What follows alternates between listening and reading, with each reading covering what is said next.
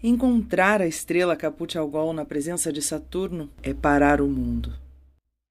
É no limiar da noite encostar o ouvido na terra e no limiar do dia escutar um tremor.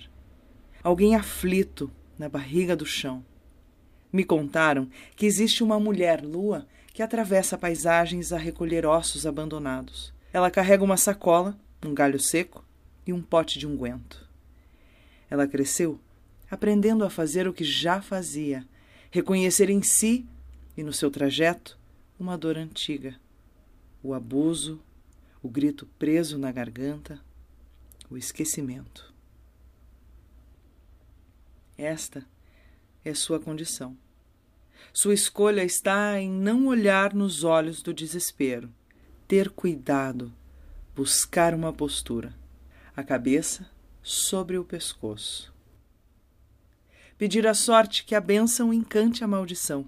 Suspeita haver alguma forma de regeneração, um outro tipo de justiça, de conselho. Que as histórias nos protejam, que sejam os contos iniciação. Um olhar para trás, um olhar para frente, um olhar para dentro. Reconhecer o próprio buraco e, em sete camadas de corpos, cantar um lamento. Assentar na alma uma pedra um lugar, uma lembrança.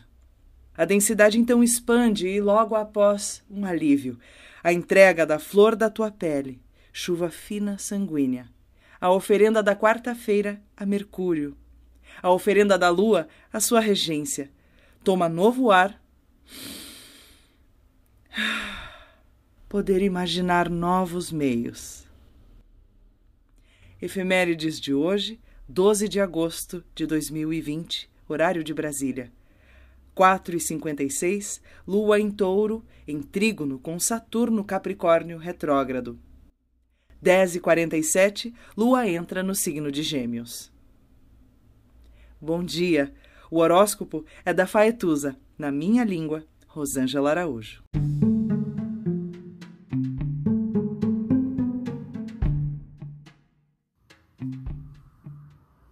Olá, meu nome é Faituza e este é um espaço de astrologia.